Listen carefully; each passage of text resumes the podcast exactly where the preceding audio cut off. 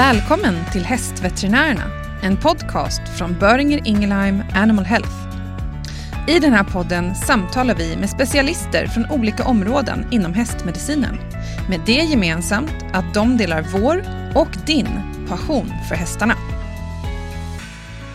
Välkommen tillbaka till Hästveterinärerna. Podden för dig som är veterinär eller djursjukskötare och jobbar med häst. Jag heter Maria Wilhelmsson. I avsnitt två med Sanna Lindåse från SLU pratar vi om PPID, vilka hästar du bör testa och hur du ska tolka resultatet.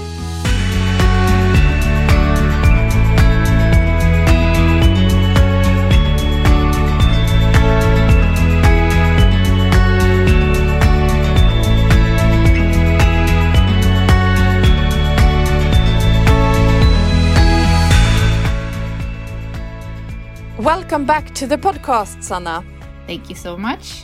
This episode, we're going to spend talking about PPID, which is, of course, another endocrine issue in the horse, uh, but not, and it is somewhat related to ID, but not always, not necessarily. And you're gonna, uh, gonna have to elaborate a little bit on that. But uh, I'm gonna start by asking you do we know anything about the prevalence of this disease? How common is PPID among the Nordic horses or the Swedish, Danish, Norwegian horses? Is it underdiagnosed or do you think we have a clear picture of how many they are?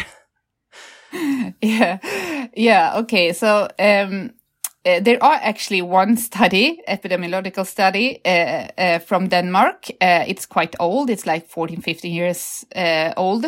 So I don't know how much we can rely on this, uh, these numbers, but in that study, they found a prevalence of about 20% in older horses. Yeah. Which is a very important point here. So in horses older than 15 years old.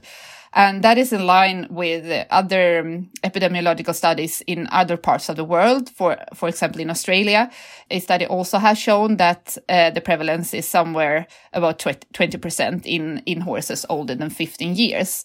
So, so when it comes to when it comes to prevalence of PPID, I think that the most important thing is here that when you have a young horse, you should not think PPID. Yeah. That is my take home message here because the prevalence in younger horses is very, very low. Yeah. And I think actually there is a, a study. I, I'm, I'm not sure. I think I say, I, I think I described this correct. I hope that, but I know that there, there is a study. I think it was in UK that, that the prevalence of PPID in in if, if you looked all over the range of ages, I think it was like 2% in mm. a specific population. We need to know here again that we talked about under the EMS and ID that there are just a small portion of horses that are sampled here in all of these studies. So mm. you have to be careful when you interpret these to the to the whole population. Yeah. But results are are conclusive when it comes to the age cutoff. So younger horses, and especially horses younger than 15 years old, we have a very low prevalence. Mm. So I think that's that's is very some that's something that is really important to to think about when you sample horses, mm. and when maybe we will come back to diagnostics. I hope so yes. because that is like a main key here to to not sample the wrong horse and yeah. i think you said in the beginning here that you you you um, were thinking about if we underdiagnose this disease and i would say that these days again that the awareness the knowledge is so much uh, higher when you compare to like over 10 years ago mm. among horse owners among veterinarians so I, I, think it is very rare actually that we underdiagnose this disease uh, mm. these days. And maybe actually in the opposite direction, if we, if we sample the wrong horses yeah. and we are back here at horses that are young and do not have clinical symptoms. Yeah. Yeah. So that is my experience at mm. least. Mm. Yeah. We're going to come back to the diagnostics and talk a little bit about the clinical symptoms there as well. But uh, as you say, the, the awareness have increased dramatically the last 10 years or so. And uh, also when you, you, when you read older literature, 10 or 15 years old, uh, books or articles, uh, laminitis is often described as the, the reason that the horse owner will go to the vet and then is then have a diagnosis of PPID because the test is not made until then, and it's mm. uh, described as the most common symptom. But if is is that the case? Is your uh, sense or in your perception is that the case nowadays? Do we do we see a lot of um, PPID horses with laminitis, which is uh, or do, is it discovered when when the laminitic uh, episode uh, comes or? Yeah, yeah, I see where you're heading here. um, I think that uh, uh, the the first thing is yes, uh, definitely. We st we still see horses that are sampled for PPID suspicion after a laminitic case. Yeah. Definitely.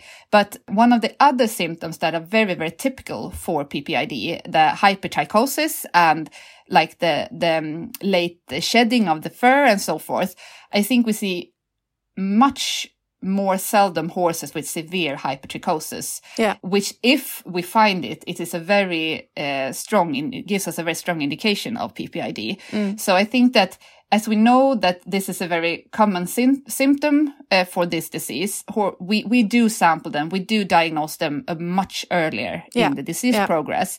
But when it comes to laminitis, actually, I think it is quite often that that is actually the time point where you where you contact your your veterinarian and you do sampling. Yeah. So so we see PPID horses with with laminitis definitely, and maybe here it is time for us to like relate back to. Is it okay if we relate back to the insulin dysregulation here? Of course. Uh, yeah, because th- this is also so difficult because PPID. We, we know that it's a disease. It can have several different um, symptoms and they do not always be there. We have some symptoms in one horse and we have some symptoms in a other horse. It can differ a lot.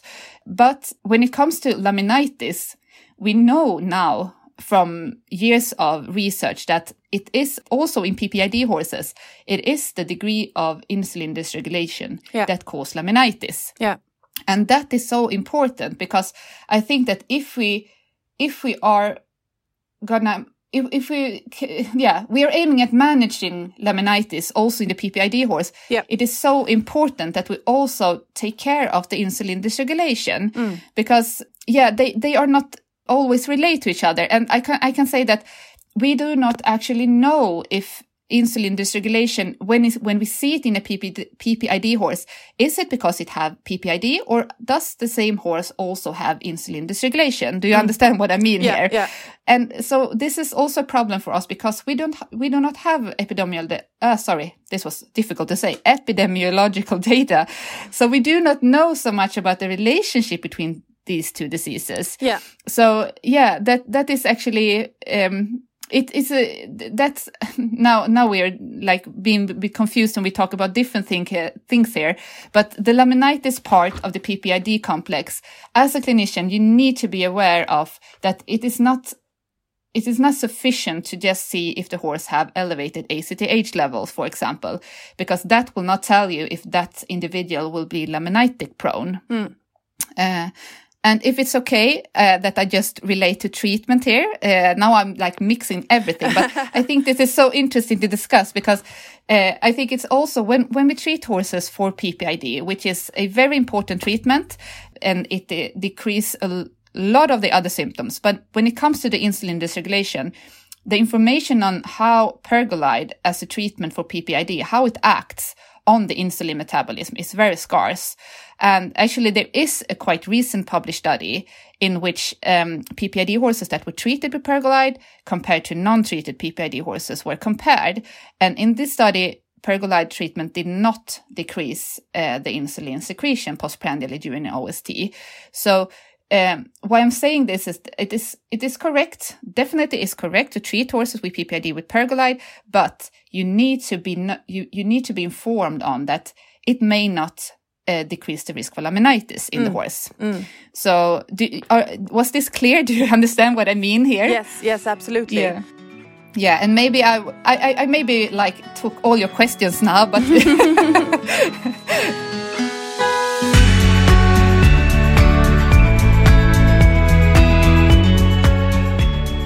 No, but I was still going to come come into that part about um, the connection between ID and PPID because I, uh, if there's one thing that I know is that we don't know that much. But uh, Yeah. my question was actually, do we know more? Is there something new, or is there something that we know now that we didn't know five years ago, or something? What's like the latest update or the latest knowledge about this connection? Yeah. Yeah, uh, I think it's it is a very tricky question again, but I think we we can at least say that ID is frequently absorbed. Uh, oh, sorry, observed in horses with PPID. Uh, and it is a quite recently published study uh, from the Australia, I think, uh, that found uh, somewhere above, I think it was about 20, uh, 70%, sorry, that above 70% of the PPID horses that were tested for ID had that additional diagnosis. So, uh, it is, it is common, but again, I cannot say that it is a part of PPID or that we have two different uh, distinct endocrine disorders here. It just happened to Uh, be in the same individual. Yeah, or- because you know, or PPID, have the same predisposed, uh, Yeah. Yeah. yeah, it's so much that we don't know here, and and it's so it's very frustrating. And uh, and and if we and we just look, if uh, okay, we have a horse with with PPID. That horse is uh, older, and this is like a progressive disease.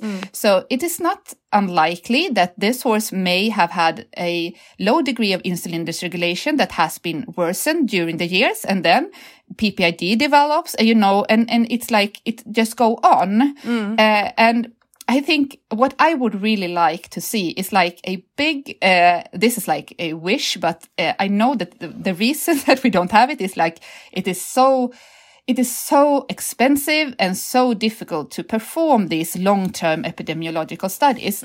But if I can have, if, if I could have a wish, it would be so interesting to like start for for one, if, if I, I will try to describe like how, how I would have liked to do it. so to start to follow horses when they are young, uh, let's say like big big uh, herd of horses, and the best would have been like multi-center studies, so that this was performed in many different countries and so forth. So that we start sampling horses before they develop disease, and then we continue to follow these horses for years and years and years and see what is happening over like from start to like 20 years old horses you mm. know because that is the only only thing that can gives us more information about how these these diseases develop and how they Yeah. relate to each other yeah.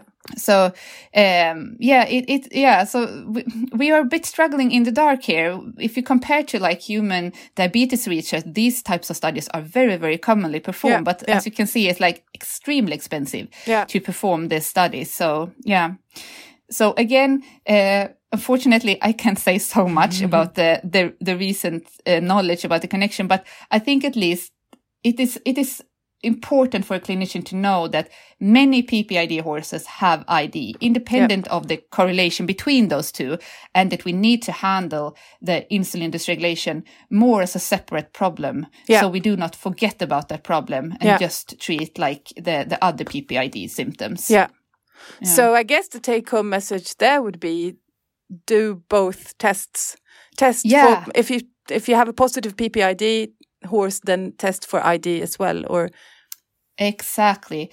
And if you, if you have a maybe we can come back to that, but, uh, or, or we can take it now because I think it is important to, to have that in mind so that if you have, for example, if you have a horse that is laminitic, it, uh, so you, you are sampling the horse due to the fact that this horse have had laminitis. And if that horse do not have any other symptoms that correlate to PPID, uh, I would say that it is wrong to only take a ACTH sample. If the horse is older, you should definitely do it. Absolutely. But you also need to perform some kind of test for um, investigation of insulin dysregulation. And uh, if we just continue with the, uh, we can take uh, a bit more uh, take home message when, when in terms of PPID when we are at, uh, when we're at it, I think, because I think it's also very, this is a very difficult thing because, uh, as you know, ACTH um, concentrations, they differ during the year. yes. And we have new cutoffs that are, um, they are uh, divided into different months during the year. So it's quite, um, like uh, detailed now, these cutoffs for different parts of the year.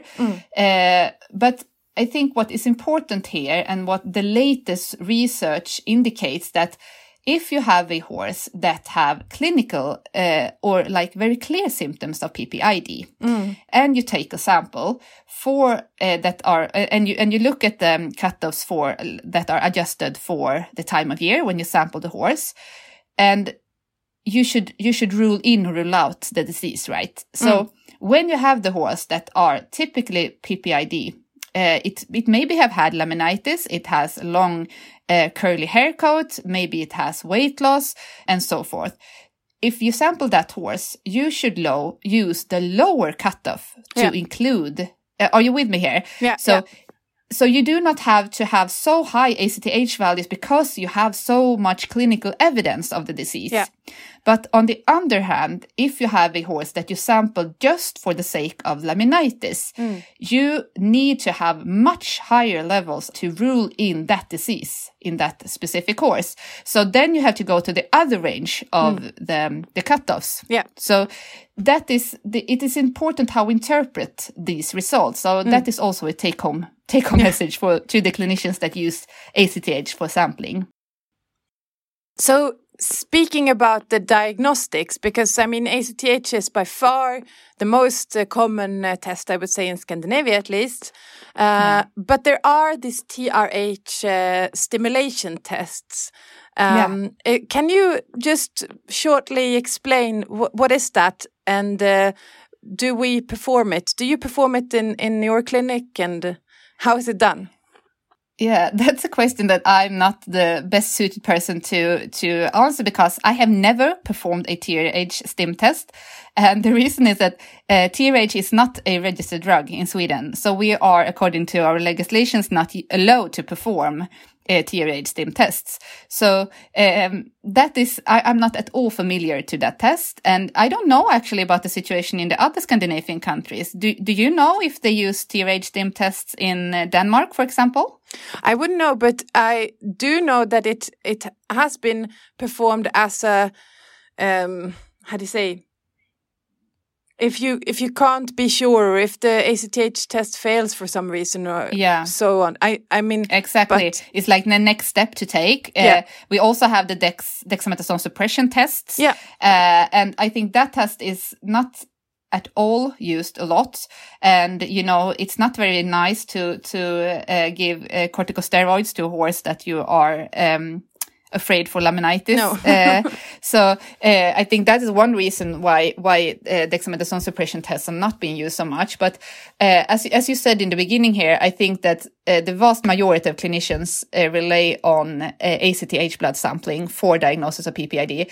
And actually, you know, every time that we have like a tons of different tests to use, that is because we do not have one single good one. Yeah. and the best way of diagnosing PPID is like a postmortem postmortem examination yeah. of the uh, of the brain. So, and that is not very nice uh, for the horse. So, so we we need to we need to have something to, to rely on uh, other. And uh, I, I I would say that ACTH is it is convenient to perform and if you know how to if you know how to interpret the test uh, the test results i think actually that you come very very far with using that test yeah and I think actually that it is very, the ACTH blood sampling is the most used test worldwide, I would guess. And I yeah. actually think that. And there is actually a quite newly published study from Australia, I think it was. And they had like over 90, 95% of the horses that were included in that study were included based on ACTH and only like 3% or so with TRH mm. stim tests. Yeah. So, yeah. So I think, yeah, I think you come far with ACTH blood sampling, but you need to know how to interpret these cutoffs and yeah. to only sample the the horse that you have a clear suspicion of because we know that ACTH is can be secreted due to stress due to pain and yeah we we have so many yeah that can blur this this up mm. yeah so always in conjunction then with the clinical signs, of course. Yeah, I would say, yeah. Is there anything else you you'd like to add around this uh, diagnostics uh, the issue? Because there, I mean, there's a lot we could say about it, but it it generally comes down to quite simple uh, rules of thumb, or you know. Yeah, yeah, but I I think that you can, as a clinician working with PPID patient, I think that it is important to remember that uh, it is not many times it is not an acute disease, if you know what I mean. So if if the horse is not like extremely laminitic prone, the it is not it is not a rush to put the horse on pergolide treatment. Mm. Uh, so be calm, like take one step at a time, evaluate both um, ACTH or whatever test you use, as well as insulin dysregulation. And if the horse is not laminitic prone and it's not uh, uh, show any um, diagnostic test that uh, indicate insulin dysregulation, then it is not a rush because mm. I think that as we have these insecurenesses with the diagnostic methods and ACTH, absolutely, it is better, I think, to um, like stay put and uh, retake a sample in a couple of months and see where are we going here? Are we going up? Are we going down? Yeah. Are we so so? like take it easy. I think that is uh, one thing that I just can add. Mm, yeah, mm. it's not an acute uh, disease in that sense. No, mm. many mm. times, no, actually not. So, uh, and we, we talk about life-term treatment. We talk about a quite expensive treatment. So before we go there, I would, before I put the horse on treatment, I really want to know that this horse really are uh, a PPID horse. Mm, yeah. Mm. So I think, uh, yeah, there is a lot to say about the PPID subject as well, but uh, as we have other topics to to cover, um, yeah. we should probably move on, even if it's very interesting. Um, so in the next episode, we're going to talk about more about management, and that's a very important part when it comes to these horses, of course, both um, especially when they, we talk about the insulin dysregulated uh, individuals. Uh, so thank you so much for this uh, for this session, and uh, talk to you soon again. Yeah, see you. Bye. Tack för att du lyssnar på Hästveterinärerna. Om du gillar det du hör, glöm inte att trycka prenumerera i din podcastapp så att du inte missar några avsnitt. Berätta också gärna om vad du tycker genom att ge en recension. Vi tar gärna emot tips på kommande gäster och ämnen och våra kontaktuppgifter finns i poddens beskrivning.